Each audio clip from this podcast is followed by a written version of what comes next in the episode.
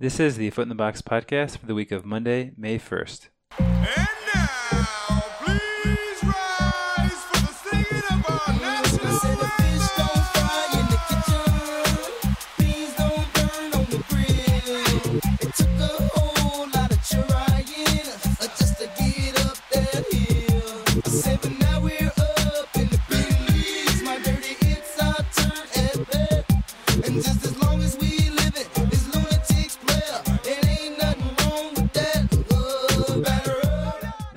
welcome to episode 91 of the A Foot in the Box podcast. My name is Peter Elliott. And I'm Paul Elliott. Thanks so much for listening. Uh, Paul and I are twin brothers from Champaign, Illinois. And this is a weekly baseball podcast. Uh, Paul, how's it going? It's going all right. It's been um, kind of a dreary day here in, in Champaign, but uh, not letting the weather dictate the day. It's been a pretty good day. How about you? Yep. Uh, we're recording this on Saturday night, which is not our normal time. Usually we record on Sunday afternoon, uh, but due to a scheduling conflict, uh, I could not record. So uh, this is a Saturday night podcast. So if we miss anything on uh, on Sunday, you can forgive us. Uh, but I'm I'm doing well.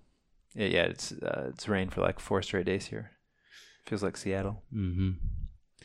Uh, intro to this week's podcast. We have an interview with Bill Ballou of uh, a newspaper near uh, Boston. Sounds like a fictional newspaper writer from a movie or something. Yes, Bill Ballou. Uh, he's he's a guy that I interview, interviewed earlier today. Uh, really nice guy. Um, he wrote an article about youth baseball participation in the Boston area, and it was something that I was interested in because I helped uh, coach our nephew's uh, little league team this week. So our brother John was uh, out of town, and so I filled in as assistant coach and um, just kind of immersed myself in youth baseball, and it got me thinking about kind of current trends in youth baseball. And I assumed that participation was down, um, and it is. And he wrote an article about that. So interviewed him about that, and then also the Red Sox. He has covered the Red Sox uh, for over 20 years now, and uh, I think he's the first guest we've had on that has a uh, Hall of Fame vote. Hmm. Wow. Right? We haven't interviewed anyone that votes, Yeah. votes for the Hall of Fame. No, I guess just off the top of my head. No, that you're right. Yeah, I think he uh, he is a uh, guy that votes for the steroid users. Mm-hmm. He's in my camp. Sure. Yeah, I can't think of anything else. That's a historic. This is like our uh, the Dan Winkler equivalent of a beat writer. Sure. Uh, so we have an interview with him. Uh, we also have a deep dive into the Pittsburgh drug trials of the mid 1980s, and then uh, a recap of our last Seinfeld uh, baseball on TV episode. Uh, but first, uh, let's talk about Nelly. Thanks to him for our intro song. Garth Brooks is uh, is playing in Champaign this weekend. Four shows in, in three days, and uh, He's packing the place. yeah, uh, I feel traffic all around town, along with the rain, has made uh, driving pretty difficult. Which traffic usually isn't bad at all in Champaign, but uh, it has been the past couple days. It's the first time Garth has been here since 1997, and so yeah, he's he's selling out like four shows, seventeen thousand uh, a piece. So a lot of people coming to see Garth. Apparently, uh, Garth Live is like a pretty fun deal. Like even if you don't love his music, it's Hmm. like worth going. So Garth, uh, with him being in town, I thought we'd do a uh, a Nelly kind of crossover. In September of uh, 2004, he released a uh, album called Suits, and on that uh, album, he had a song called Over and Over featuring Tim McGraw. Uh, and so we'll play a clip from that here, but first, wanted to read the Wikipedia recap of the music video. It says about the music video. It starts with Nelly and Tim both waking up at 5:30 a.m., taking showers and leaving their houses. The settings feature similar scenes of fans at gas stations and visits to the airport. In the end, they both depart on separate but, but comparable private jets. Fascinating. All right, here is a clip from Over and Over. I replay it over and over again. And I can't take it, I can't shake it, no. I can't wait to see you. Wanna see if you still got that look in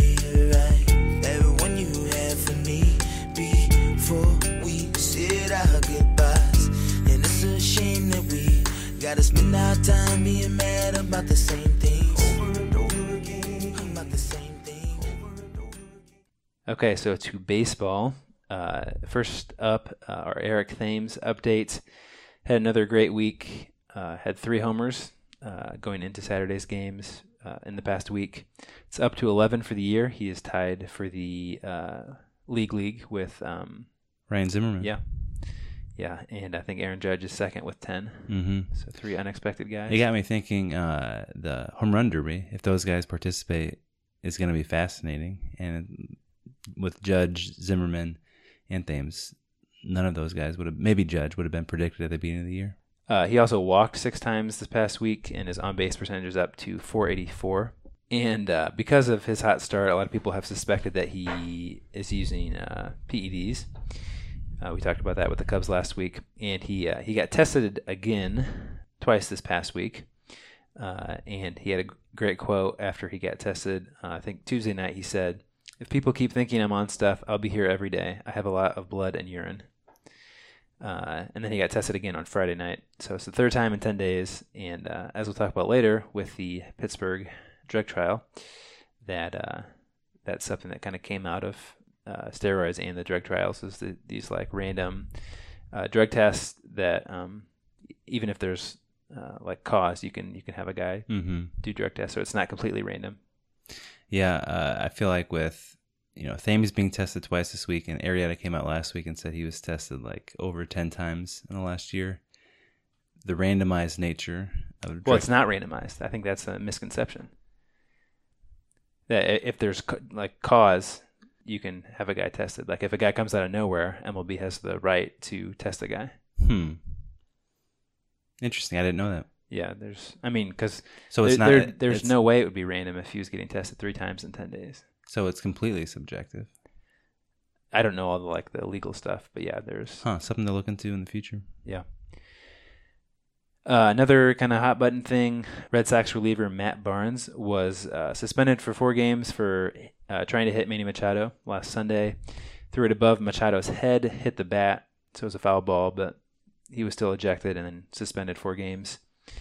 Uh, the Red Sox were up six nothing in the bottom of the eighth, and so it was kind of a clear, uh, intentional pitch by Barnes, and um, a lot of people kind of used it as a as a sounding board to talk about how kind of arcane the unwritten rules of baseball are. What was what was your take on all of it? I think what killed a lot of the maybe drama after the fact was that video, fascinating video of Pedroia kind of shouting across the way to Machado, essentially saying like that wasn't me, you know, it wasn't me, you know, that's all on Barnes. And I think that uh, sort of just isolated Barnes as being an idiot, and a lot of the drama between the two teams and between Pedroia and Machado was nullified after that. I, but it was still talked about a ton. Right, but I I don't think you think it was talked about in the light like baseball is a huge problem and this needs to be fixed. and- Maybe not to the extent it would have been, but yeah, I feel like it was. I mean, it was like a, a the main baseball storyline for a few days there. Hmm. It is interesting. So like when there's the the bad slide at second base, I wonder like normally is there a conversation between the the, the victim and like the pitching staff or like seems like a lot of that is unwritten or uh, just unsaid, which leaves like a rookie relief pitcher or a guy that's kind of new. He's not. He's not a rookie. He's been in the league for a few years. Which just le- I think it leaves a pitcher kind of in limbo, right? Like, is it on him to retaliate, or like, are there any conversations that actually happen? Yeah, that's a good question. I don't think it's a formal thing, but yeah, I'm sure it's a thing where like Barnes might talk to someone like um, Kimbrel in the bullpen, like a veteran that's been there a while, and, and kind of ask, "Hey, I'm going into this blowout game. Should you know? Should I hit him?" Mm-hmm. And uh, I would guess that they told him, you know, not to, but Barnes kind of just took it upon himself.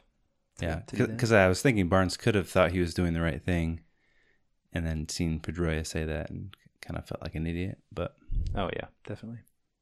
bad news that came in literally an hour before we started recording.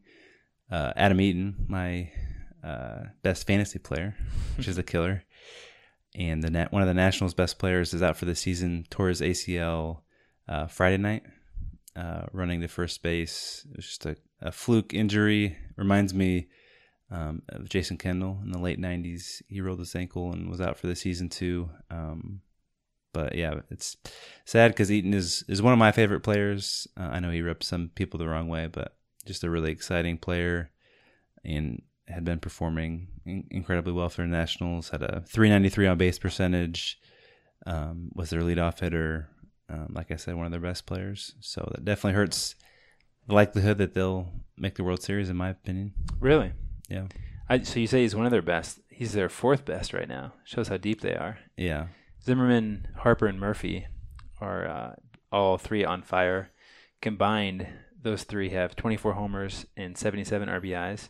Did you see Harper? Harper said their lineup was uh, stupid on Friday night. I did not see that. Yeah, You thought that was funny? I thought that was funny. Uh, it's the first trio of teammates with uh, 25 RBIs apiece uh, in April ever. So a historic uh, run from those three guys. Uh, the Nationals are first in batting average, on base, and slugging in all of baseball as a team. And so, yeah, certainly that will get hurt with uh, Eaton out, but um, those three guys I think will be enough to carry them. They'd still be like I think my, my favorite right now to make the World Series. Them and the Dodgers with their Mhm. pitching. The Cubs have kind of fallen off because their pitching is pretty questionable so far. Uh, another dominant team is the Yankees. So the Nationals run differential is plus 30. Yeah, the the Yankees have the best run differential in baseball at plus 46. They have a essentially the best pitching staff outside maybe the White Sox in all of baseball. Just a 1.13 WHIP, which is first in baseball. Uh, 55 walks through 21 games, which is uh, the best in baseball.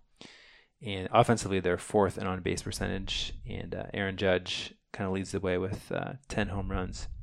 So they're a pretty fun team, pretty young team. They seem to be a, a strong AL East contender. Yeah, on the opposite end of the American League, uh, the Royals are really, really bad. Uh, Seven and seventeen, tied with the Blue Jays for the worst record in the American League. Um, but their offense, uh, I don't know if you've looked at any of the numbers, is atrocious. They're last in the American League in runs, but it's by a pretty considerable amount. Um, the next best team is the the Blue Jays, who have scored 82 runs. The Royals have scored 58. So you're talking about a, a 24 run gap. And the the Yankees have scored, I think, 120. So more than doubled the Royals' output. And just a couple guys that I think, you know, are fascinatingly bad.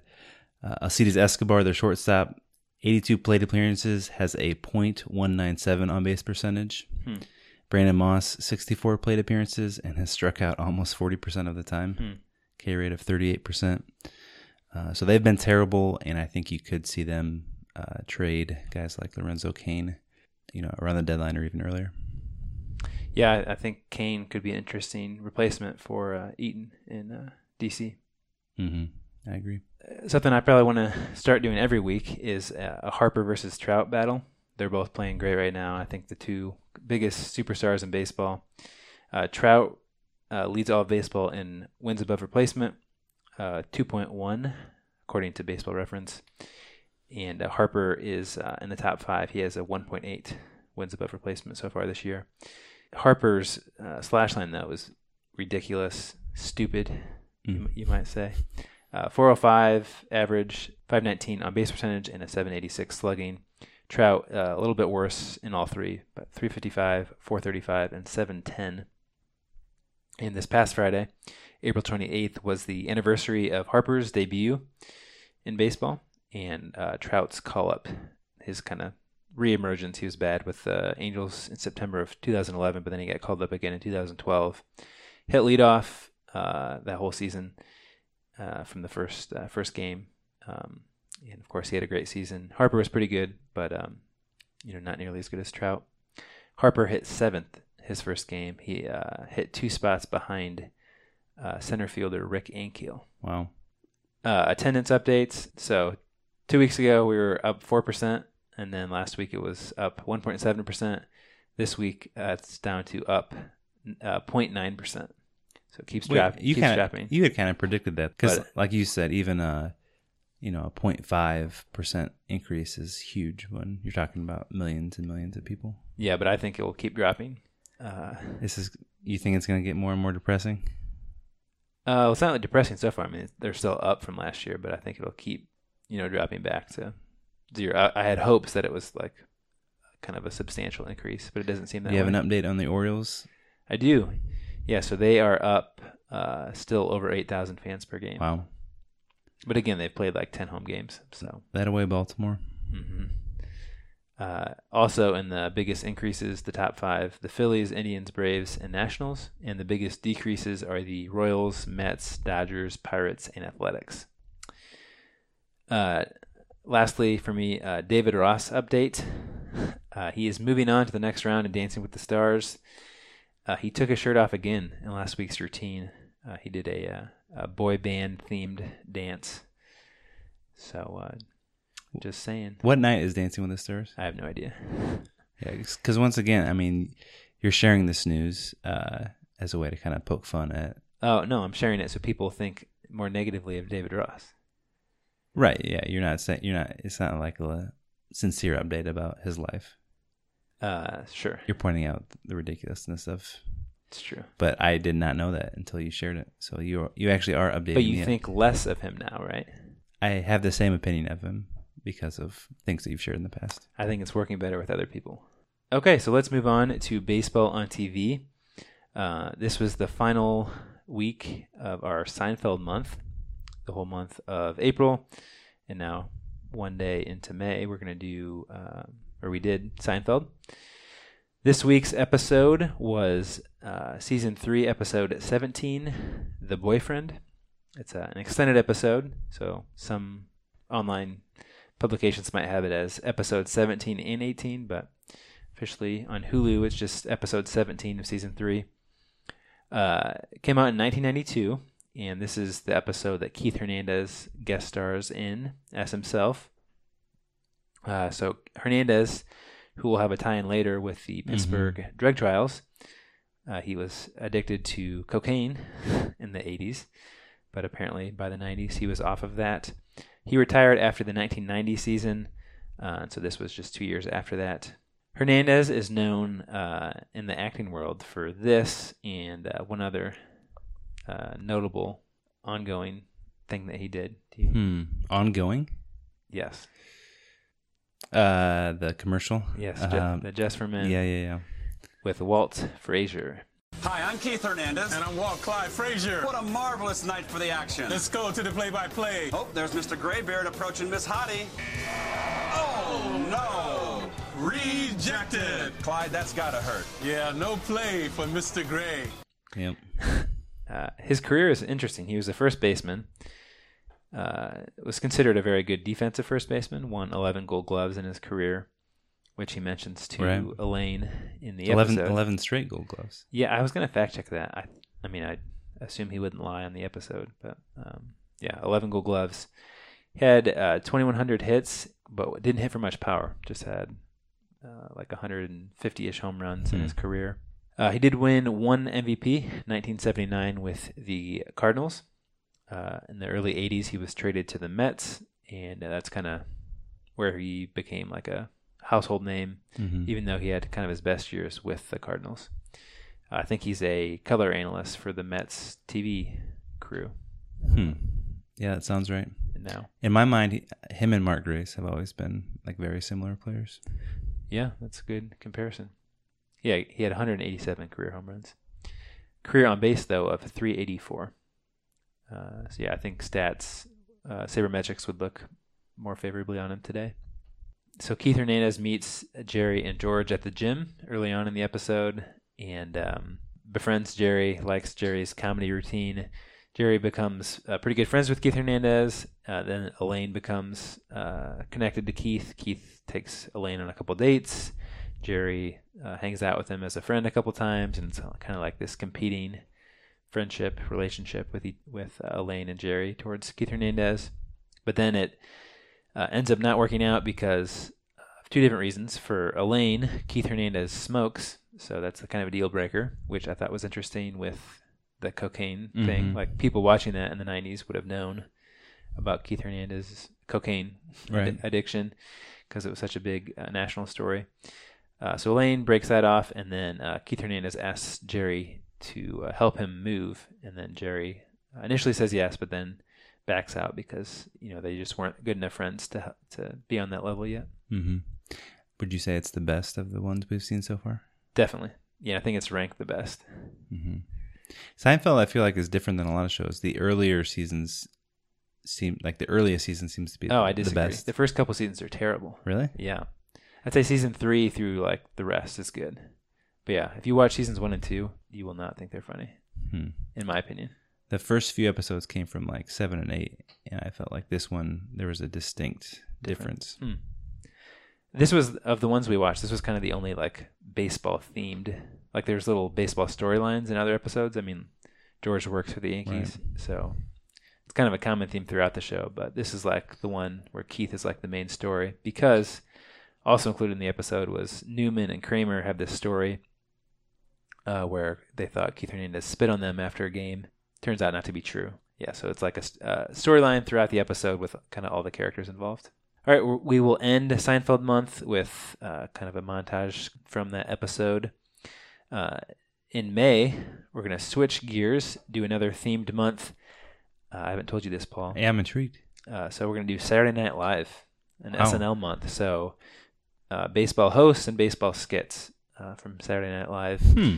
Uh, Bob Uecker was a host on uh, or of Saturday Night Live way back in the day, and so I think that'll be the first episode next week. I'm I'm excited.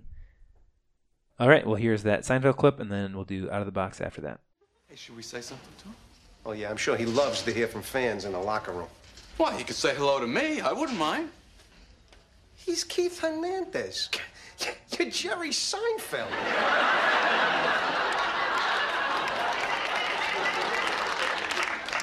So? What, are you comparing yourself to Keith Hernandez? The guy's a baseball player, Jerry. Baseball. I know what he is. I recognized him. You didn't even notice him. What, you're making some wisecracks in a nightclub? the guy was in game six, two runs down, two outs, facing elimination. Excuse me. I don't want to disturb you. I'm Keith Hernandez, and I just want to tell you what a big fan I am. I love your comedy.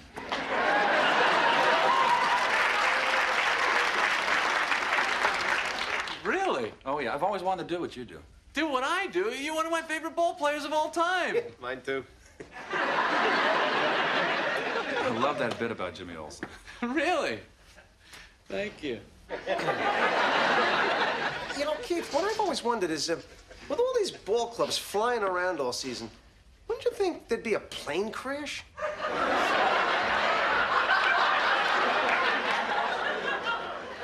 Are you performing anywhere in New York right now? Yeah, I perform at this club on the east side. You should come in. Yeah, But, but think about it. 26 teams, 162 games a season. You would think eventually an entire team would just get wiped out.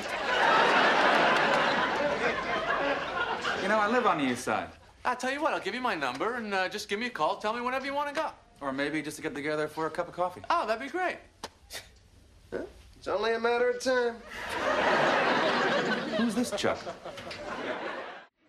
I hate Keith Hernandez. Hate him. I despise him. why?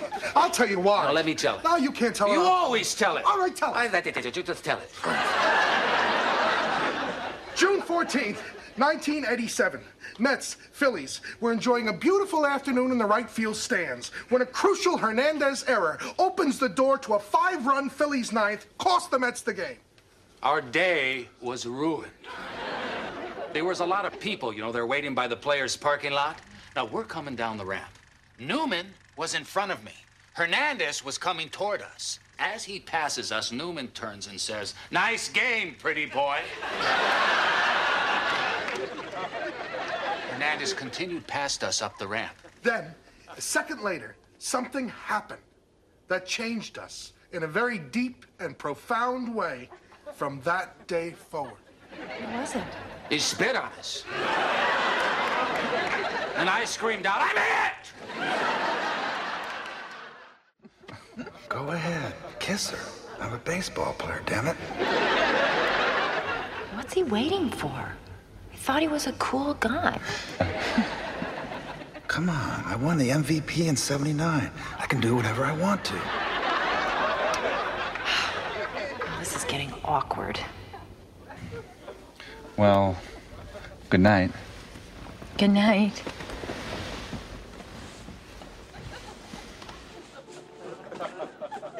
Who does this guy think he is? I'm Keith Hernandez. For Out of the Box this week, I'm going to talk about ESPN's disastrous week. Mhm. The specific article I want to discuss is by Mike Oz of Yahoo Sports. The title is What ESPN's Layoffs Can Tell Us About the Future of Watching Baseball. Uh, first, Pete, did you have any you have any hot takes about ESPN this week? Yeah, I mean, a lot of good writers got fired. I feel like Such a sad week. Yeah, kind of felt like Grantland all over again. Yeah, yeah, maybe even worse than Grantland. Um, I read mo- like I read this group more than I think I read Grantland. Yeah. Uh, it seemed like their main cuts were to like online reporters, writers. Mhm. Uh, They didn't cut too many like on-air personalities. Right. Except the one I guess the ones I was most upset about, Jayson Stark, uh, just because he's you know a good baseball writer, and then um, Danny Kanell. Uh, they fired. I'm not. He's like pretty good, but um, I was a big fan of Ryan Russillo, and because Kanell got fired, their their show that they do, which is syndicated in Champaign, um, Hmm. will be no more. So is Russillo? He's still on the payroll, but just in a reduced role. Yeah, so they're like re- cutting back his role a lot. So it Yeah. really bummed me out because I liked um, I liked Russillo and whoever he was paired with. He used to be the Impel was Kanell before he was fired. So Yeah. those are the two I was most upset by. But I mean, like Marc Stein, Chad Ford, uh, Andy Katz. Yeah. like some guys that have been there like a decade. Yeah. Yeah, I guess for those that have sort of been living under a sports rock this week, ESPN laid off uh, upwards of 100 employees. A lot of the people, Peter are mentioning prominent names, people who have been there for a while. Um, and baseball was actually hit as a sport uh, the hardest, probably. Ah, hockey. Oh, yeah. H- hockey is like, their coverage is like no more, essentially. Mhm. Barry Melrose is it. Um, but baseball, I guess next to hockey, hit the hardest. Uh, among the cuts, you know, Peter mentioned Jayson Stark, Jim Caple is another reporter. Uh, an Office Insider Jim Bowden is uh, Bowden. or Jim Bowden, sorry. Uh, he was let go. Also, ESPN.com writers Doug Padilla and Mark Saxon, and then um, on-air analysts Doug Glanville, Raul Ibanez, and Dallas Braden. Well, and they they baseball tonight. Right, been, and then in addition to that, letting letting go of those guys was kind of a signal that that baseball tonight is no more, and they came out and announced that shortly after. They're saying that that baseball tonight is just being tweaked. They're moving it to a, more of a Sunday night baseball preview show. It's also going to be like before the home run derby and the All Star game, um, and you know in the postseason. Um, so uh, Oz sort of takes a step back and asks, you know, what what does all of this tell us about modern day viewing habits for baseball fans? And his argument is that essentially the days of baseball highlights on TV are over. That there's just not a big audience for that anymore. Mhm. And I tend to agree with him. The example he gave was Chris Coghlan's slide earlier this week, which we haven't talked about, where or jump, I should say, who jumps over Yadier Molina at home plate. And it used to be 10 years ago, you would catch that on Baseball Tonight. You would tune in and see that. But now, like within minutes, everyone on their phones or on their computers is talking about it. It's going viral um, on social media. But how is that different than other sports? Uh, that's a good question. Uh, TNT's show is probably the most popular, like after game show, but that's more personality driven, not so much about the highlight. So yeah, I mean it's a good good point. Uh, Oz talks about how a lot of baseball fans, modern day baseball fans, won't, don't have any issue with that. Like they're um, losing baseball tonight isn't that big of a deal because they're so connected to their phone and on social Yeah, media. and I haven't watched it like in years. But Since the- high school, probably. but there are um, maybe some older fans because of baseball's demographics that might still gravitate towards that. I don't know. It's a good question. Like you, you know, I haven't watched baseball tonight in a long time. Um, you know, I, it's not like I have a one-stop shop for highlights. I think I get it on, you know, Twitter and on like MLB.com in the morning. Um, but certainly don't watch baseball tonight anymore. I will say MLB Network, I think, is growing in prominence. Mhm. Um, ESPN actually, I don't know how, how this works, but they contracted with MLB Network to get their daytime show, Intentional Talk. Um, that that's going to air on ESPN now. So I think MLB Network is growing in prominence, but again, that's more of a personality-driven show with interviews with players and that sort of thing, and less about the highlight. Yeah, I mean, I think the explanation is like ESPN was trying to like do high, like baseball highlights kind of halfway, try to like you know draw on the audience. But baseball tonight was like only a couple days a week, and Sports Center might give them you know ten minutes or so. Mhm. But uh, fans that really enjoy those highlights and would watch that are just going to watch MLB Network. Yeah. So, so I think uh, essentially ESPN's becoming like a NFL and then NBA to a certain extent, like network, and then with live baseball too. But I'm curious, what like what's your baseball highlight viewing habit? well, I'm writing like a blog post a day, so most nights are just on Twitter writing a blog post about something, and then I might have like a game on the radio on Hmm. my on my phone. You're just monitoring Twitter, like what's being put out. yeah, like you know, interesting highlights or as the season progresses and there's more like storylines and like drama in game, I'll probably watch Mhm. watch more games.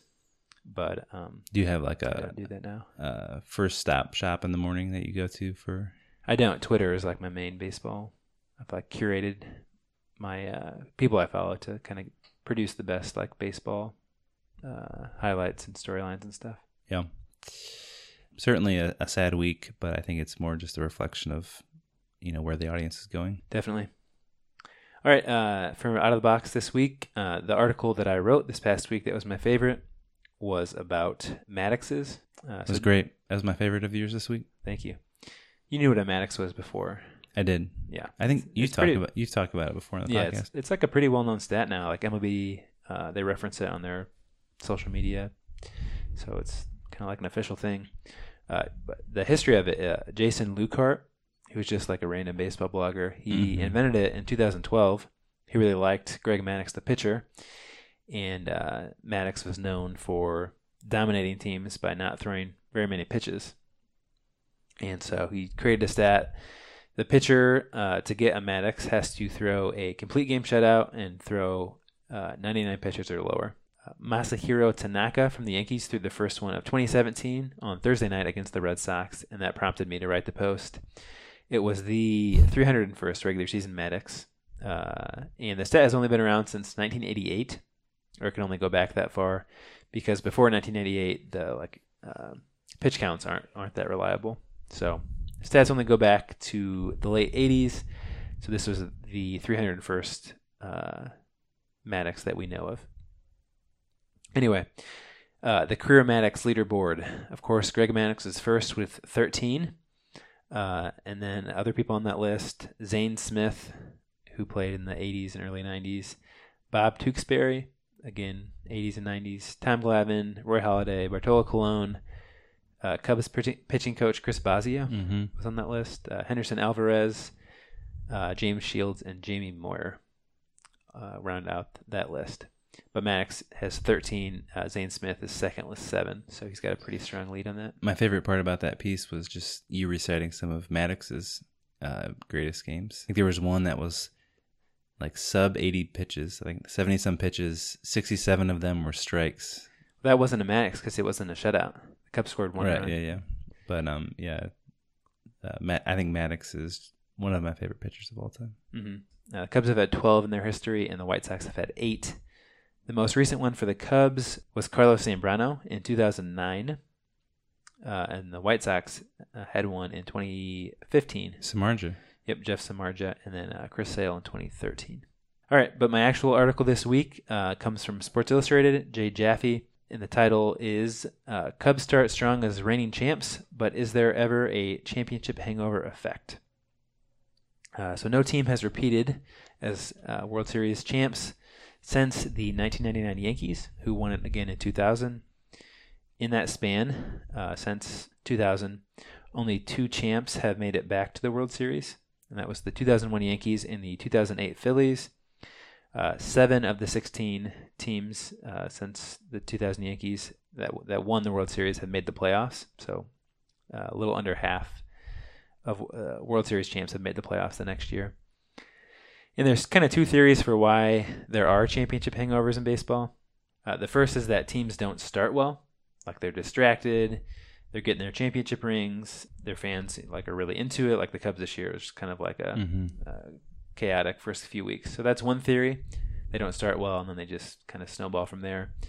The other theory is that teams don't finish well with all the innings uh, and games that were logged the previous year. They just they wear down early in the in the season.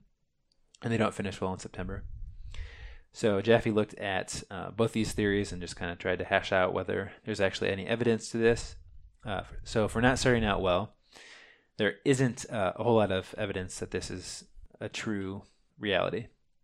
So um, for championship teams from 2000 to 2015, they had a 578 winning percentage the year that they won on average. And then the following year, the first 20 games of their season, on average, they had a 569 winning percentage. So not as good, but um, still on pace for 92 wins. So generally start out pretty good the next year. Uh, winning percentage for the first 40 games the next year is 558, so not as good as the first 20 games, but again, still on pace to make the playoffs most years. The only one that was below 500 in the first 40 games was the 2007 Cardinals, coming off the 2006 World Series win. So not a lot of evidence for that theory. So you can cross that one off. Uh, and the Cubs this year started out pretty good. They were Mhm. 12 and 10 th- through their first 22 games. Again, not great, but like it's not going to hurt you. Uh, Right. def- definitely in position to make the playoffs. Uh, for not finishing well, though, there is some evidence of this. So, like I said, 578 winning percentage for championship teams in the year that they win the World Series. The next year, the last 40 games of the season, they had a 506 winning percentage. Hmm. And only three of the six won more than 22 of their last 40 games. So most were 500 or below. And then uh, in their final 20 games, if you isolate it even more, they had a 497 winning percentage, so under 500. Hmm. And the 2006 White Sox are a good example of this. Mhm. Uh, they finished with over 90 wins that year, coming off the the 05 championship, but they went 8 and 12 to finish the year. and Right. Ended up missing the playoffs. I wonder if you zero in on that, is it more like pitching or uh, hitters? Yeah, I mean Jaffe mentioned that um, like that year that Contreras and Buehrle and Jenks all broke down and had Mhm. real bad Septembers. So championship teams in general, again, 578 winning percentage the year they win. The next year, winning percentage of 535. So a drop of uh, about 40 points, um, and 43% of teams made the playoffs the next year. Compare that though with just playoff teams in general in that span. So uh, of all playoff teams in the in the last 16 years, winning percentage on average the year they made the playoffs is 580, and then the next year for that for those teams uh, it drops to 548, so a drop of about 32 points. So uh, you know there's just some normal drop, like randomness, but it's it's much bigger for championship teams, and then uh, 50% of the playoff teams make the playoffs the next year. Um, so 50% of last year's playoff teams will probably make the playoffs this year Hmm. on, on average. So that's again higher than the 43% of championship teams that make it. yeah, that's interesting. So not like a real strong hangover evidence, um, but there is a slight uh, effect, the- especially with how teams finish the year. Definitely something to monitor. What's interesting with the Cubs is I feel like um, you're already starting to see some of that early in the season. Like Arrieta has looked pretty bad. Yeah, their starting pitching has been real weak. Um, so it's not even like you have to wait until the end of the season for those guys to break down. Mhm. They're already looking like that. It is helpful they added uh, Wade Davis, so he's Mhm. kind of been like a spark. Yeah. It seems like uh, Theo and Jed foresaw that maybe a little bit. They traded for the dude from Colorado in the offseason, um, Eddie Butler, who's, who's You- pitched you really mentioned him last week. who's pitching really well in the minors. And of course, they have uh, their dark horse, uh, Mike Montgomery, in the bullpen, Yes. uh, who could help. They, Yeah, they I- have some of the best depth in baseball in their starting rotation, in my opinion. Yeah, I, I think it'll come down to them trading for like a young starting pitcher. Yeah, and they have that flexibility too. I mean, they like need to do that. Like Lackey's done after this year. Arrieta's a free agent after this year. Um, Anderson, Mhm. is But that- one- that's one- part of the plan. deal. Yeah, sure, but like at some point they're gonna have to trade like Baez for a starter or do something like that. Mm-hmm. All right, well that does it for out of the box. And next up, TW TW. when you can put some of those categories, you know, you got your OBPS and all that, and the VORPs. When they put in TWTW and then interface those numbers with TWTW under that category, then you might have something cooking. What, what and cate- TW is Yeah, what is that? that's the will to win. All right, as I mentioned last week, uh, for TWTW, we're using. You got the order right this week. I did get the order right. We're using uh, Russell Carleton's uh, late 2000s uh, landmark study, uh, a baseball prospectus, uh, to try to determine how soon uh, is too soon to start trusting an individual's performance. Um, and last week we looked at hitters, and you know you can go back and listen to it if you want all the details. But essentially, for for the big stuff like on base percentage, slugging percentage, um, you really have to wait until the 500 plate appearance mark for that to be a big enough sample size to really trust it. But you know there are some you know some metrics you can look at early in the season. We talked about things like contact rate, strikeout rate, walk rate that you can you can start to trust a bit earlier. Um, but this week we're going to look at pitchers. Uh, there's kind of two landmarks in the season. The first is 150 batters faced, um, and the second is 500 batters faced. So we'll, we we can start with 150 batters faced, and for some context there, Corey Kluber is the league leader in batters faced right now, and he's at 141. Hmm.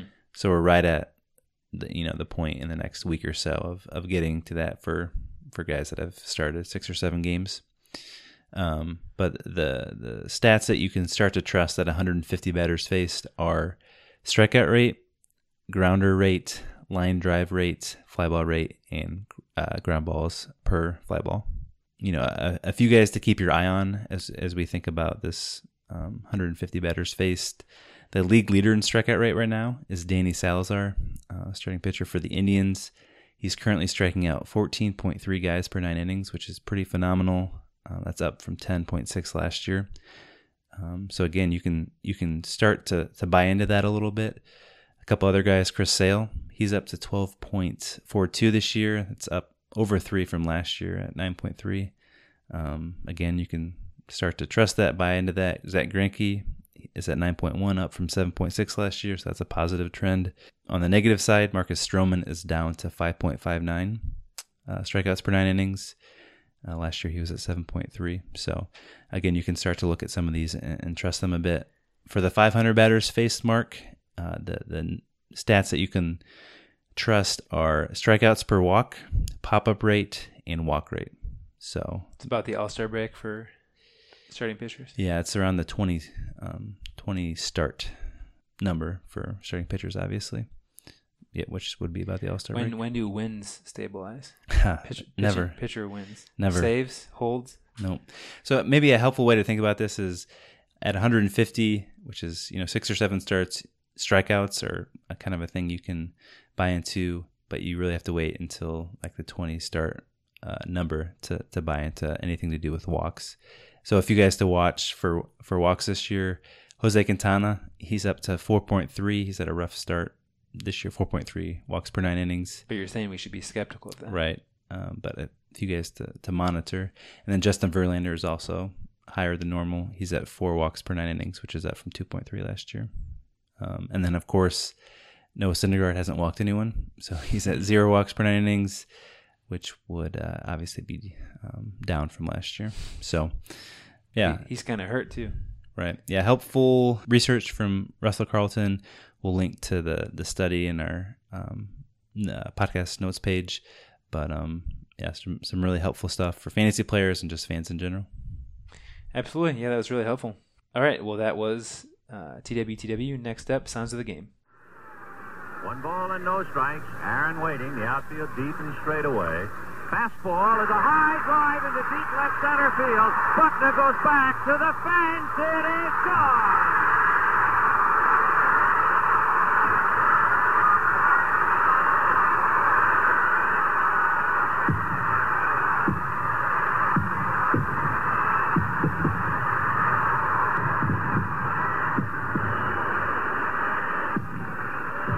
What a marvelous moment for baseball. What a marvelous moment for Atlanta and the state of Georgia. What a marvelous country in the world. A black man is getting a standing ovation in the Deep South for breaking a record of an all-time baseball idol. And it is a great moment for all of us, and particularly for Henry Aaron. Thanks to Vince Scully for that intro. Uh, that was, of course, him calling Hank Aaron's 715th home run, topping Babe Ruth's record of 714 from April of 1974. Uh, just a, a great, uh, great call, great moment in baseball history. All right, this week uh, we are looking at the ALCS Game Seven, specifically the bottom of the ele- uh, eleventh inning of Game Seven, when Aaron Boone hits his uh, home run off Tim Wakefield, and a couple different tie-ins to the podcast. Uh, first, um, my interview with Bill Ballou uh, later in the episode, uh, talk about the Red Sox. So that got me thinking about uh, the Red Sox, and then also uh, with the Yankees being good, it had me thinking about a, a Red Sox Yankees uh, playoff series potentially, which would be a lot of fun. Also, uh, another tie-in. Uh, there's an upcoming 30 for 30 on the radio show that we're going to listen to. Uh, Mike and the Mad Dog. Hmm. Mike Francesa and uh, Christopher Russo. Mad Dog Christopher Russo. It's a New York radio show uh, that used to exist. Now they've kind of split ways, and uh, Mad Dog is actually on MLB Network. Mhm. It's kind of a annoying yeller, uh, and Francesa still has a has a show that's pretty entertaining when someone like links to a clip because it's him being like an idiot. Uh, Last year, he said Michael Conforto would never ever hit leadoff for the Mets he's not a leadoff hitter, and uh, Conforto uh, led off this year, and there's like a clip of him reading off the lineup for a Mets game. Anyway, there's a 30 for 30 coming out about that show. It was very popular in the 2000s. And uh, uh, the clip we're going to listen to is uh, Aaron Boone's home run and then the start of that show uh, the day after.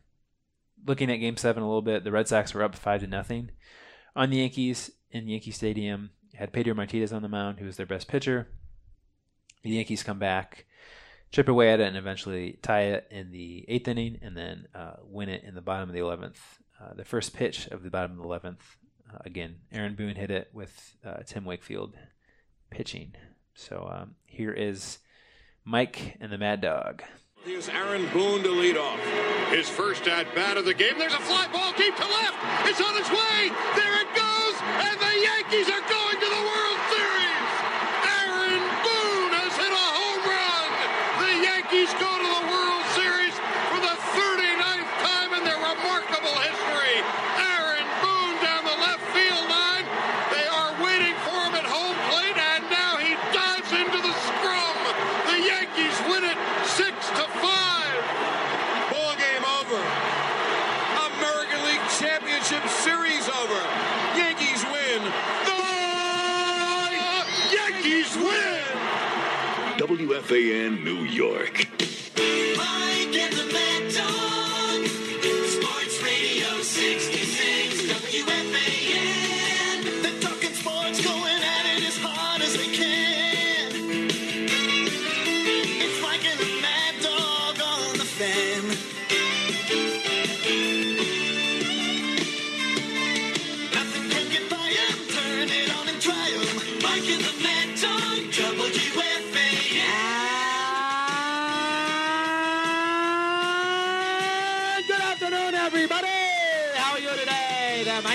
Radio program. Good to have you with us on this Friday here, the 17th day of October, the year 2003.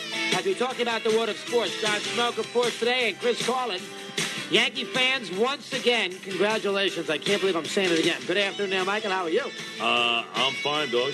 I'm tired, but uh, I'm fine. I, I didn't even think I'd, I thought you'd be doing a show alone today. I, I screamed so much during the I was a nutcase last night. I screamed so much during the game. I Had that had no Yankee voice. hat going. You were raring My- to go. I had my Yankee hat first time ever. I had these fans. I was rolling. You know, I had this little kid there who I, I gave his father the number today because I had this little kid sitting next, to the cutest little kid dog sitting across from me yesterday with a Yankee wool cap on. I don't know how old he was, but he's little. But he was there, and he was really bright. I mean, he was standing on his chair the whole game. He knew the teams. He was never asked for anything to eat or drink like the whole night. He watched every out of the game, and I was rubbing his head for luck. You know, starting in the seventh Rubbed it inning. pretty good in that eighth inning. I did. I rubbed it every every pitch. So he was the cutest little kid. So uh, I was rubbing his head for luck. I had Julio from Bay Ridge. I had to pull out all the stops last night. The hat, Julio from Bay Ridge, Julio. everybody. And in the seventh inning, I had Eddie.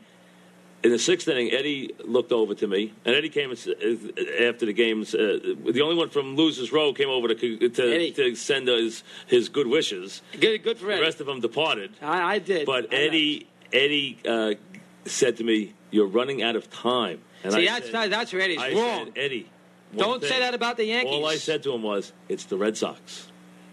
Or the Yankees, either way you want to look Yeah. at it. But you know, it's even it's uh, you're right. It's both of them converging in the same place. And Doug, I was it, was- it was dwindling down to a precious few. Sure was. and you know it didn't look good. But you just you just always feel, and that something's going to happen. Well, and I- boy, I, uh, tell you, it is. It is hard to be a Red Sox fan, and it, it, on a day like this, oh, because Oh, boy, God. it's almost like even the Red Sox fans in front of us are going to. And I told everyone the whole series, and you know this: the Red Sox owners and their f- families and friends were sitting in the two rows right in front of me, and they're very nice people. They were great people. They're gracious after they lost. They're great people, wonderful people. I enjoyed them the whole series. Even when they were winning, they never. They never got nasty. No, they never got excited. Well, they were clapping. Yeah, but I mean, they always were like. Well, you never You, know. know, they, you could tell that it was the inevitable. The, you know, they, they just have this doom. They have this doom feeling almost that just comes over them. Same thing happens to the Cub fans. Both teams, dog, in the exact same spot. Eighth inning, Five outs away. three up, five outs to go with their best pitchers on the mound, and both lost. Yeah, Mike. Uh, that's I know. Grady Little is going to be a big Oh, theme he's here gonna get. I'm sure he's getting destroyed in But, Boston. but I, the, the, the first thing you got to say is this: it's amazing to me. I don't even love the Red Sox, and I'm devastated today. So, and I'm not even a Red Sox fan. You so- thought the game was over. Didn't No, you? no, no, no, no, no. Oh, no, no, no, Mike. I've been there too. I was there with Kim. Are you kidding me? Are you- I think yesterday. You No, thought, I didn't. Uh, I did not think that game was over. Four nothing, first No and third. way. You seen it coming in. No. You didn't think you were gonna. No. That it was gonna be a blowout. Absolutely not.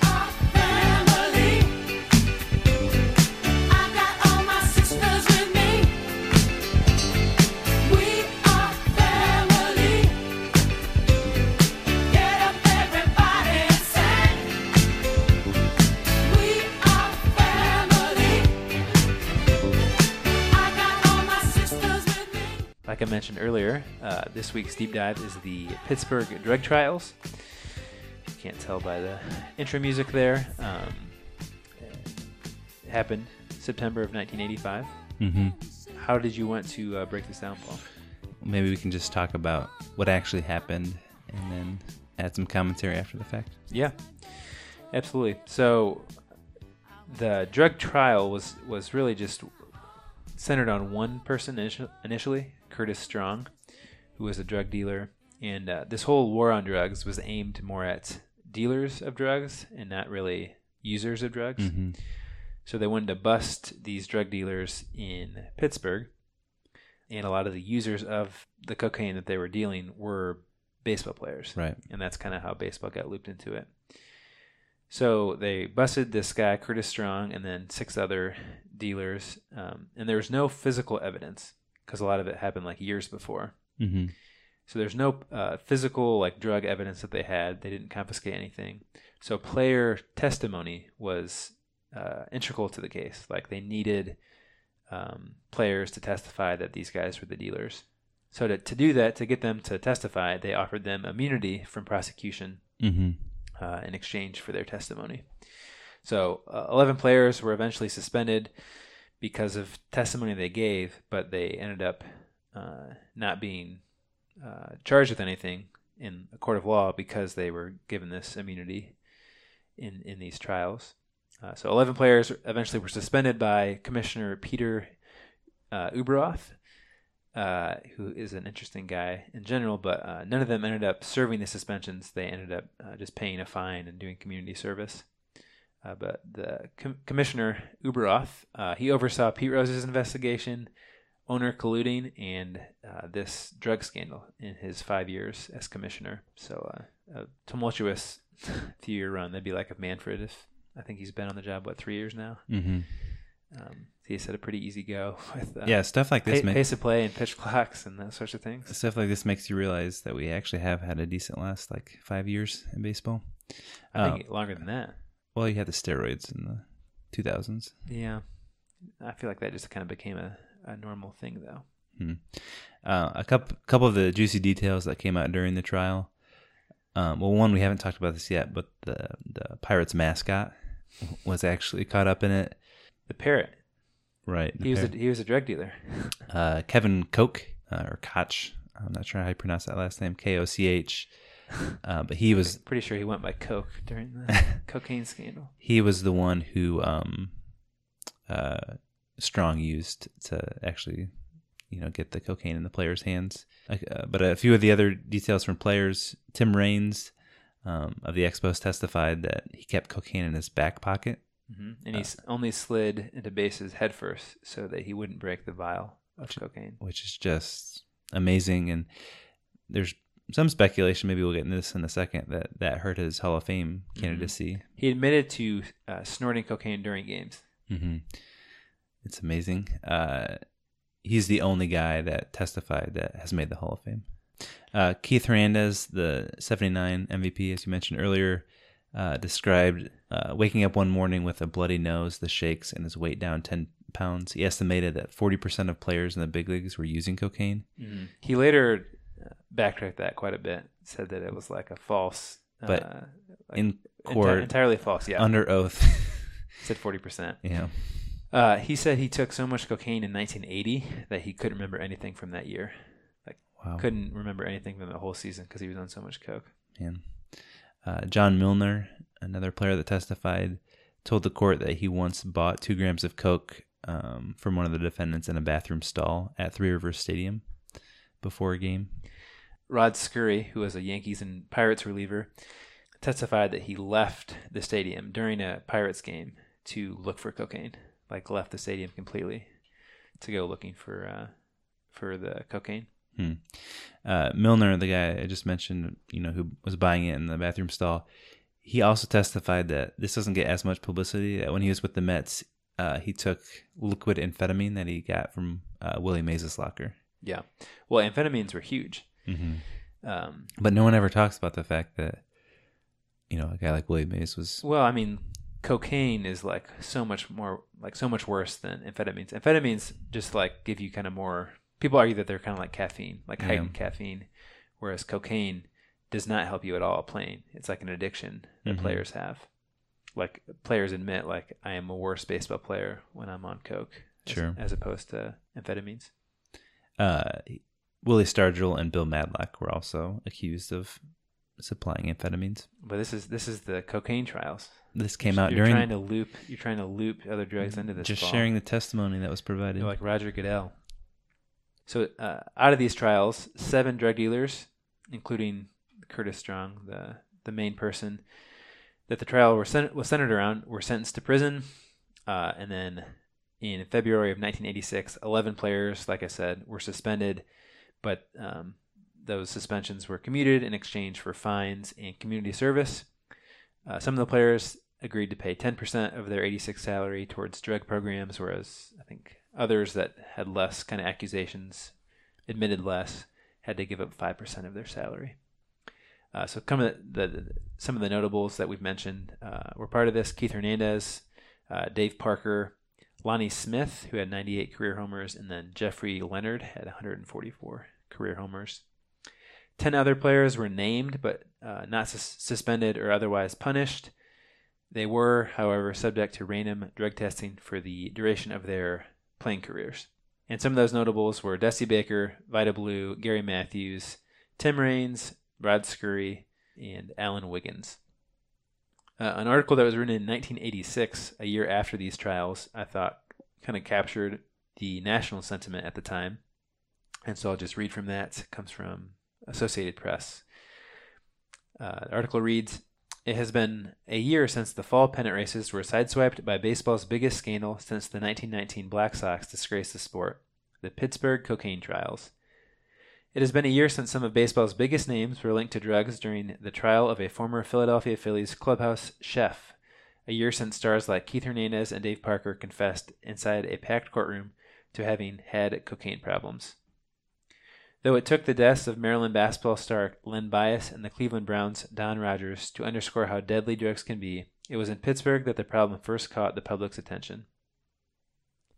And later on in the article, it reads uh, Baseball has been free of drug scandals this season, and Commissioner Ueberroth has declared that, quote, baseball's drug problem is over.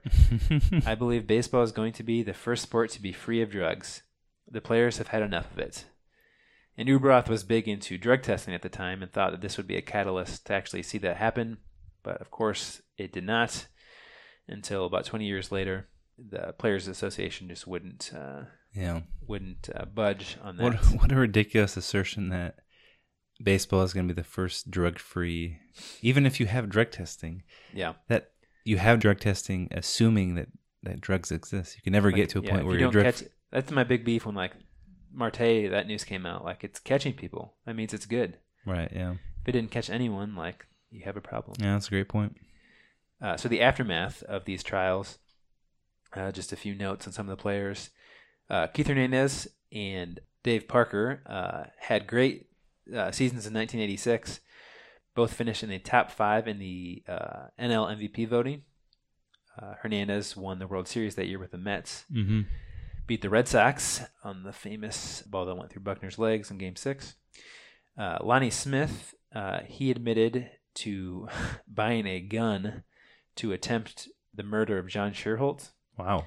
So he was the was the Royals GM at the time, and uh, I feel like that deserves a deep dive of its own. yeah, Smith couldn't find a job after these trials, and he was convinced that Schuerholz was blackballing him with Wow. other teams, making sure he didn't get a job. So he bought a gun, was going to murder him, but then decided not to do that. My gosh. And then he went on to win Comeback Player of the Year in 1989. uh, he was subject, though, to random drug testing the rest of his career. Uh, Rod Scurry was not suspended, but was implicated in all of this. He's the person that um, left the stadium to go get drugs in Pittsburgh. He actually died from a uh, cocaine overdose in 1992 at the age of 36. So kind of shows the nasty side of uh, drug use. Obviously, there's a dark side to it. Uh, and then in 2012, uh, the players' union finally agreed to random in-season drug testing for the first time. There had been like parts of that up until then, um, but I'm pretty sure like players knew when they were coming, or like they Mhm. wouldn't be in season; they'd be during the off season, or they'd test for certain things but not other things. But now it's full blown random in season, uh, off season drug testing, and that happened in 2012. Um, yeah, so I guess those are sort of the facts. A couple pieces of opinion or commentary. Uh, I know we talked last week during our deep dive about the Mets having the worst season record wise of all time, or the second worst of all time. I feel like this season for the Pirates may just, you know, subjectively be the worst. Uh, they only won 57 games, so that's Hmm. pretty terrible. The the 85 season. Right. Uh, they drew. Uh, let me look up the exact number here. They drew drew terrible attendance wise. Um, average crowd was uh, nine thousand. Hmm. And it's nuts because the late '70s was like the Pirates, like we are family, Right. Like teams, they won the World Series, I think, in '79. Yeah, they won the World Series in seventy one and seventy nine. Um, had you know just a great uh, atmosphere and a kind of a great uh, fan foundation that quickly dissolved though. So drew nine thousand fans, won fifty seven games. You know this trial happened during the season, during September, and so I think if you just uh, stop and think about your favorite team now, winning fifty seven games, and then the whole month of September, hearing your you know team's players testify about cocaine use, it just strikes me as like the absolute worst PR nightmare. Yeah. So not a lot of these guys played for the Pirates, though, like the main guys. They kind of had previous time in Pittsburgh, but a lot of them were just like when they visited Pittsburgh. Right, Like yeah. Hernandez never played for the Pirates.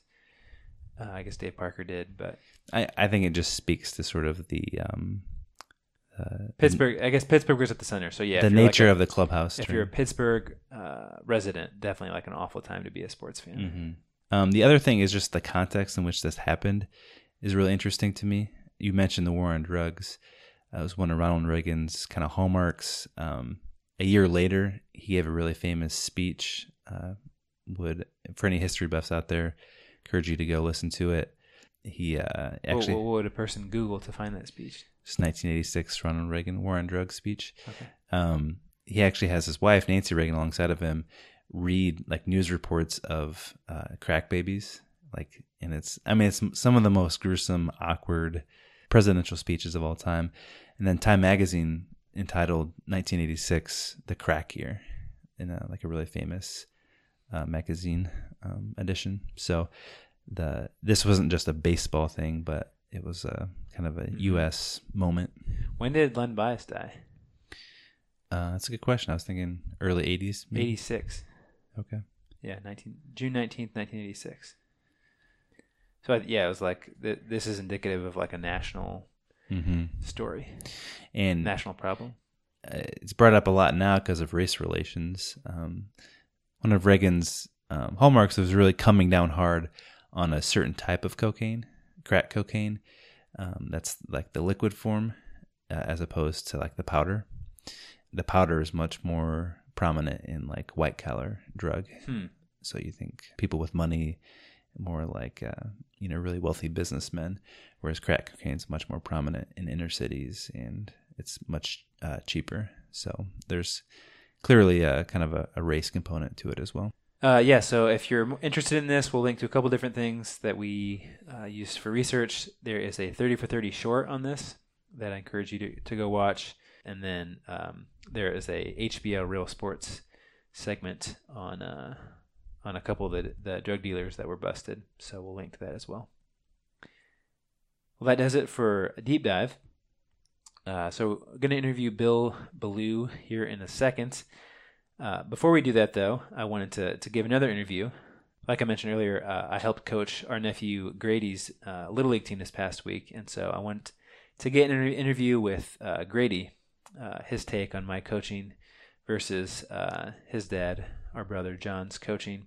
So I interviewed him after the last practice on Thursday that I was at, and then after that interview with an actual uh, a youth baseball player, we will talk to Bill Ballou, who is someone that wrote about youth baseball, and uh, we also asked him about the Red Sox season so far. Uh, so here is Grady, and then after that is Mr. Bill Ballou. Grady, how was your first week of practice with Coach Peter? It was good.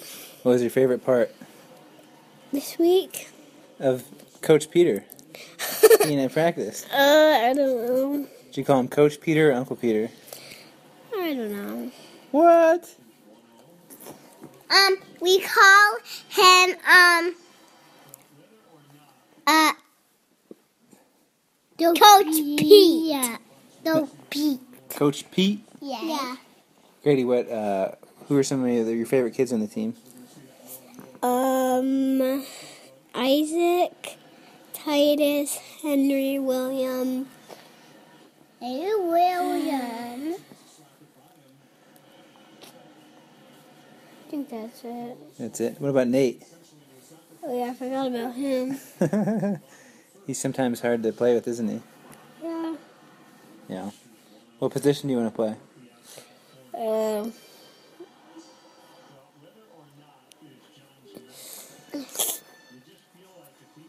Fourth. Uh, so forth. Um, I want to be Shortstop, right? center field. Center field now. Hmm. Uh, all right, last question. Uh, who do you like more, Coach Daddy or Coach Uncle Peter? Coach John. What? I Boo. like Coach Pete. Thank you, Macy. No. Maddox. Maddox will be the deciding vote. Do you like Coach John or Coach Uncle Peter more? Go up your way. Coach Uncle Peter? No. That's what he said. Two to one. I win. No. Our guest on this week's podcast is Bill Ballou. He covers the Red Sox for the Worcester Telegram Gazette. Uh, welcome to the show, Bill. How are you? Doing well. Uh, appreciate you uh, you taking time to, to be on our show, and I have a couple questions uh, about the Red Sox for you, and that's you know primarily what you cover for the paper. Uh, but before I, I ask you about the, the Red Sox, uh, I wanted to touch on an article you wrote in early April about youth baseball uh, participation. Uh, as I mentioned in an email to you, uh, I helped coach my nephew's little league team this week, and so my my interest in just kind of trends in, in youth baseball was peaked.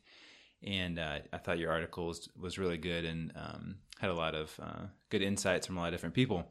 Uh, so you in your article you talk about how the success of the major league game has never been more popular. Millions of people going to games, uh, you know, tens of thousands watching on TV, even more than that. Uh, so I guess, in your opinion, um, just what's what's kind of the the, the, the state of youth baseball, uh, especially in the Boston area? Well, it's you know, it's the interest. I don't know if the interest is declining. Uh, that's harder to measure. That's sort of uh, subjective, but participation is declining uh, in baseball. Uh, some of that is because there are more options. I know I graduated from high school in 1970, quite a while ago, when I was in high school, if you were a, a, a uh, you, your choices of playing sports, football in the fall, football in the winter, or baseball in the spring. Mm-hmm. And now at the same high school, uh, you probably have uh, different options in every season. So, uh, will you you may have fewer kids playing baseball. You have more kids playing sports in general, and that's probably a more important uh, part of the equation than just the number of playing uh, baseball by itself or football by itself. Uh, but there are more options. That's one of the reasons. And yeah, another reason, and people speak to, is that uh, it's just a game that uh, that is uh, possibly for an older generation, as, as many things are. Uh, you know, like vinyl records.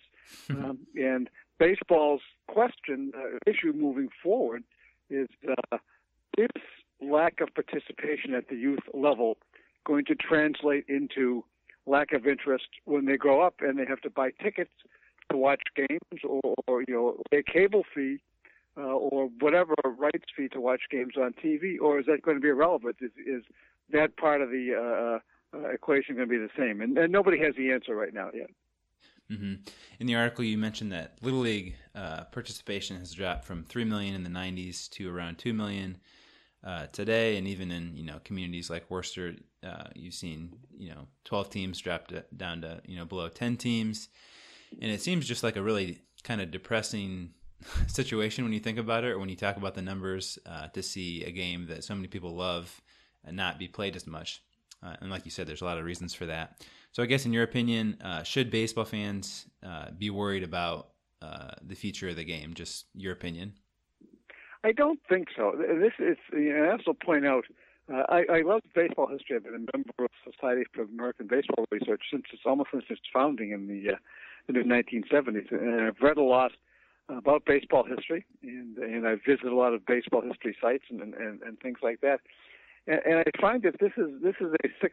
Baseball has always been worried about the future. If you would read stories uh, and articles from the 1920s about baseball, you'd hear fans and, and players complaining about how things were much better in the 1880s. and of course, in the 1940s, it was things were better in the 1920s. And then it, it, it's it's the same. Remember, in the 1920s, there was no little league, uh, but the but the position came, and there's no way to measure. You know, you, you can measure little league participation now because you have to sign up and pay a fee generally to play. There's no way to measure how many kids were playing ball in, in playgrounds and in backyards in 1925 so it's hard to compare the numbers. Uh, so I think that, that baseball is such a part of our fabric that uh, it will indeed survive. And uh, you know, so I think this uh, maybe you're borrowing trouble here. Uh, as a baseball writer, to cover these games, I worry about the pace of games because they seem very slow. And I know that when I cover a game now, and I started covering games in 1987, is there's a lot more downtime during the game. It used to be you couldn't take your eye off the action because something was happening all the time. Now, uh, you know, you, you can chit chat and look at your computer screen and do stuff because it takes so long to get the innings in game. So I think that um, baseball's always been worried about its future, and uh, I think baseball will be fine. Uh, so I think that this is an interesting story, but I don't think it's necessarily a significant story in the terms of the future. We'll find out probably in 25 years if I'm right or wrong. Yeah, absolutely. Uh, that's, uh, that's some good insight. Uh, you talked to JP Ricciardi in the, the article, and um, he's a, a, Worcester native and an executive for the Mets now. And he talks about how he's concerned about the future of the game uh, as well. And um, you know, Rob Manfred has made pace of play kind of a big initiative, and he seems to kind of be on board with some changes. Um, what's your take on things like a pitch clock or limiting the number of mound visits and stuff like that. Are are you a supporter of that? Do you think it would actually influence uh, youth participation or youth interest at all? I, I don't think I don't think so. I don't think that the differences you can make, and and it's and it's concerned and is active uh, about pace of play as baseball's been for a while, and not just Commissioner Manfred, but even in the Bud Selig. Uh, they had guys going around, you know, pace of play. So Steve Palermo, the great umpire from Oxford, Mass, where I live here, uh, was a pace of play guy for like 10 years. And the fact is, nothing has happened. Uh, they they can't seem to, to change that trend. I mean, my favorite words in the English language are income tax evasion. Uh, Al Capone, one of the greatest murderers of all time, went to jail for income tax evasions, not not for murdering people. Mm-hmm. There are other ways to do what you want. All these rule changes they have, simple steps might might take care of this. For instance, umpires should not be uh, you should not uh, call timeout unless the guy's hurt. So now, if you, the catcher wants to the mound and talk to the pitcher, uh, he risks having someone steal a base on him because because you know he's talking to the pitcher. If you take that out of the game, they really can't do that kind of thing. So there there are other ways to address these issues. Uh, I'd like I believe in limiting pitching staffs to ten pitch. You can use ten pitchers. All of a sudden, you can't match and change three pitchers an inning like we see happen quite frequently. Uh, that changes the entire strategy of the game. Uh, it makes a more interesting game in terms of strategy because not only do you have fewer, so you have to you know, deal with your pitching. You add probably you add three position players, and now you can pinch hit and pinch run more than you could. And those things interest me in terms of pace of play and style of play. Uh, but do I think that that you know taking 10 minutes uh, off the average game is going to uh, increase youth participation? I really don't think that's going to happen. If, if that's going to cater to the people who love the game already. Yeah, it's not. It's not like a uh, a ten year old is going to be into a two hour and fifty minute game rather than a three hour. Yeah. But you look at the NFL, which is incredibly popular, and those games take forever. I mean, they can take four hours now. Mm-hmm. And uh, That's true. Uh, I still think you know college football. You know, I last college football game I went to UMass. Uh, it took four hours to play that game because of the TV timeouts. So the game would be moving along. Suddenly there'd be a stop, and for five minutes, uh, they'd be awarding someone some you know public service thing while the TV commercial run, and then a guy would wave his finger to start playing again, and, and it took forever. And yet, uh, football is incredibly popular. So uh, this is all such new stuff, and we really have no data from the past to uh, to measure everything against interest. So uh, I'm just not sure where it's going. You know, I know what the raw numbers are. There are fewer kids playing baseball in Little League, uh, but I don't know where it's going to take us. Uh, what I do know for sure is that people see the trends and they're concerned about what, what what's going to happen with that, and they're going to monitor it goes on. And I think you'll find adjustments being made if necessary uh, if it continues. All right, uh, coach. Just a couple questions on the Red Sox before we finish up. Uh, they uh, beat the Cubs last night um, in a in a good game. Uh, they are 12 and 10 heading into to Saturday. Just 12 home runs for them so far this year, and uh, their pitching Yeah. staff has has the starting staff has struggled outside of Chris Sale. Uh, so what uh, uh, what's your opinion on the Red Sox so far this year? What are people feeling uh, in Northeast? At, at at 12 and 10, I mean that's an acceptable record at this point in the season. You know, you, if you start uh, five and 20, you knock yourself out in April. Well, ten, there's still, I mean, there's a lot of time in there. They're above 500. They're, they're certainly contenders, but they're the worst looking 12 and 10 team I've ever seen uh, because they seem to lose in ugly fashion. Like I say, they don't, they're, they're not hitting like Red Sox hit. All the things that they thought would happen this fall, they knew that losing Ortiz would cost them some offense. They didn't think it would cost them this much offense. And at the same time, they somehow managed. You know, Chris Sale has won, even though he's been the best pitcher in the American League. It's not adding up. They seem to be winning more than they deserve to be winning the way that they're playing. And uh, so maybe they're actually a better team than, than they perceive. Uh, final question. Uh, you had a really interesting perspective on the Theo Epstein era because you saw kind of his whole tenure um, with the Red Sox, Yeah. and then for him to, to leave to the Cubs with the Cubs back in town um, this weekend, and with a lot of former Cub, or former Red Sox like Lester and Lackey and Uehara. Uh, just what what are like Red Sox fans' uh, perceptions of the Cubs, um, and what what's a Red Sox fan's like typical view of Theo Epstein? Well, Red Sox fans are eternally grateful to Theo Epstein because he uh, he, he finally won the World Series for them in 2004. Epstein's interesting reputation. Epstein, I don't know if you ever if you ever saw the movie Glengarry, uh, Glen Ross, it's this old movie, and it, what it comes down to is that uh, you have all these salesmen who are great at uh, finding clients and talking to clients, but they can't close the deal. They they can't get them to actually sign an agreement to to, to buy this property. And uh, all the great general managers that, that you have out there, uh, Dave Dombrowski is, is one of them. They put together these wonderful teams. They contend every year, but they have a hard time winning it all. And Epstein uh, is the guy who can close. He's able to recognize uh, exactly what uh, the final factors are to put together a championship team and to make the necessary moves. The classic example being the trade of Nomar Garciaparra uh, in the, that 2004 season. Uh, so that's been his genius. And uh, it, we were talking last night, and, and he mentioned, you know, I asked him to compare the differences between the 2004 Red Sox and the 2016 Cubs. And he said the 2004 Red Sox, you know, when the 2002 team, which uh, was Mike, actually Mike Port's team, he was interim that year. Uh, and and Theo was the assistant, was a terrific team that won ninety something games, and they didn't have to tear it apart and rebuild. Hmm. And they just added a couple of complementary players, and, and in two years, in, in 2003, they came, you know, uh, one inning or one pitch away from going to the uh, uh, the World Series. And in 2004, they won it all. So he recognized that, and he knew exactly what he had to do. With the Cubs, it was different. They had nothing, and they had to, to build almost from scratch. And he was very good at recognizing how to do that. So that's been Theo's genius is recognizing exactly what he had to do to create a championship team and making the necessary moves to do it. I mean, these, these you know, he has won. Uh, and he he did in 2007 with the Sox too. I mean, he's won now three World Series, um, and then a guy like Dombrowski, who's the Red Sox, has won one World Series. I mean, Dave Dombrowski has won as many World Series as Ben Cherington did.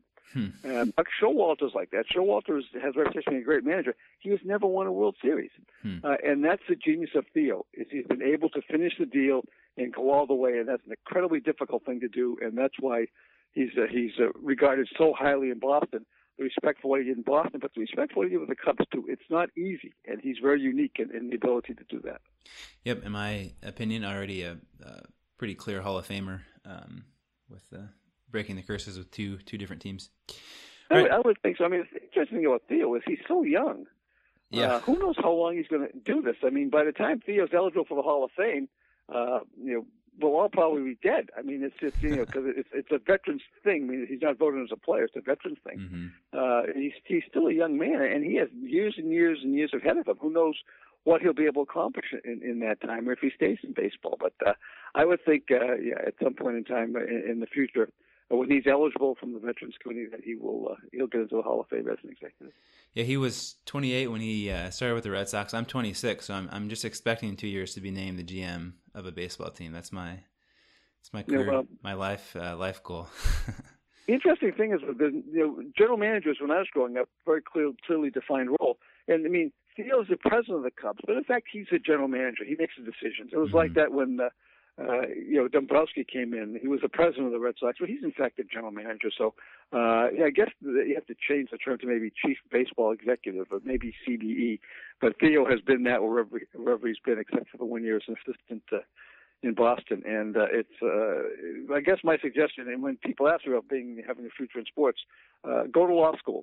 Uh, all the general managers Mm. nowadays seem to, you know, have, have gone to law school, and even in hockey, which is the other sport I cover, so uh, that, that's the way. But uh, uh, it's a, uh, a fascinating business, uh, a difficult business, a time-consuming business. Uh, it's unbelievable how time-consuming sports has become.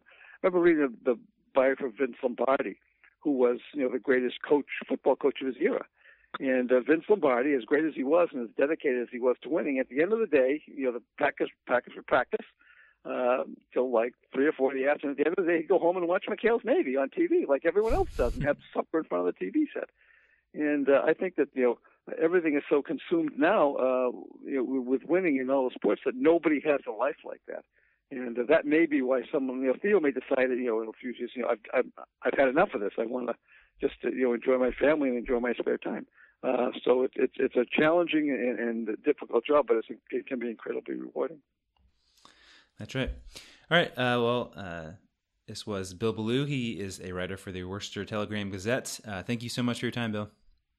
You're welcome. Have a, a good weekend.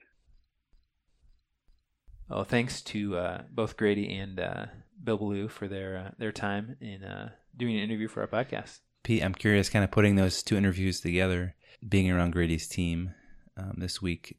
Did you sense uh, kind of a lack of enthusiasm, or was there a, a shortage in numbers, or um, did you did you uh, see a passion for baseball still? No, kids are definitely excited to play. I know Grady's excited. Yeah, the kids there are very excited and like very wide variety of talent level.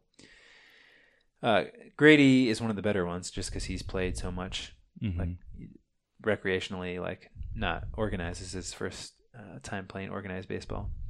Uh, so he, he kind of notices that he's like much better than everyone else, and like you know he'll comment on like other kids really struggling. So I think he's even kind of noticing uh, that, which I think might deter him from playing like these sorts of like city organized baseball Mhm. rather than like the traveling circuit. Yeah.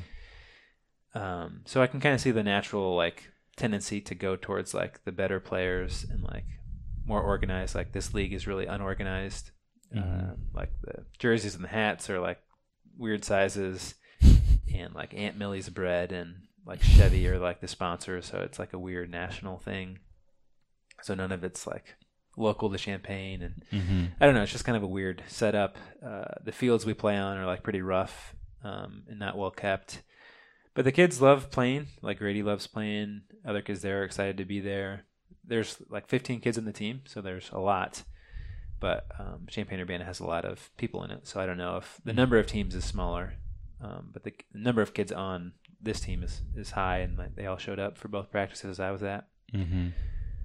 Um, so yeah, I mean, it like uh, Bill said in the, the interview. I think uh, the grass will always be greener. Like we'll always be complaining or reflecting Mhm. back on a time where things were better with baseball. Um, but you know, it's not terrible now. Like two million kids still play little league. That's a lot of kids. Mhm. It's not the three million that used to play, but it's you know it's more than that played before it was created. So, eh, then both coaching and then this interview made me kind of more optimistic about Yeah. youth baseball.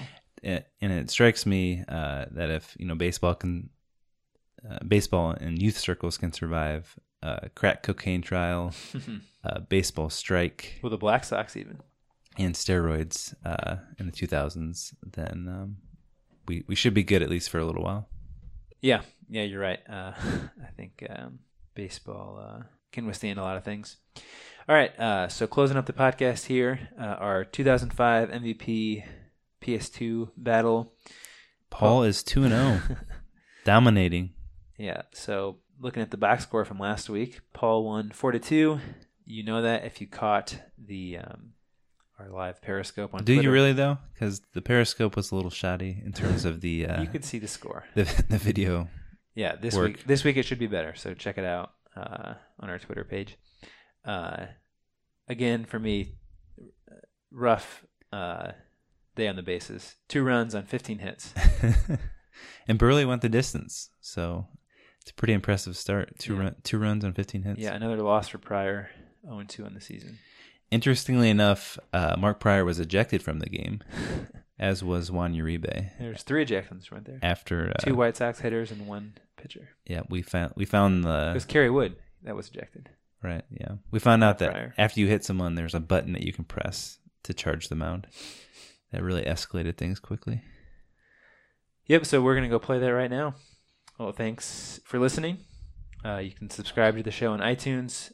Uh, please leave us a review there. You can find us on Stitcher, Google Play, and SoundCloud. Uh, please send us emails at a foot in the box at gmail.com.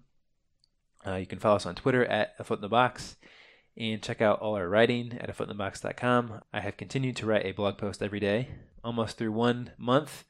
Or I guess by the time you listen to this, I will be through one month of blogging, and I have enjoyed it so far. So go check that out, footinthebox.com. Paul is also writing a daily kind of collection of baseball writings. That's pretty Mhm. good as well. The daily triple. All right, Paul, you got anything else? I don't know. Thanks as always to our fans, and a reminder to keep a foot in the box. We'll talk to you next week.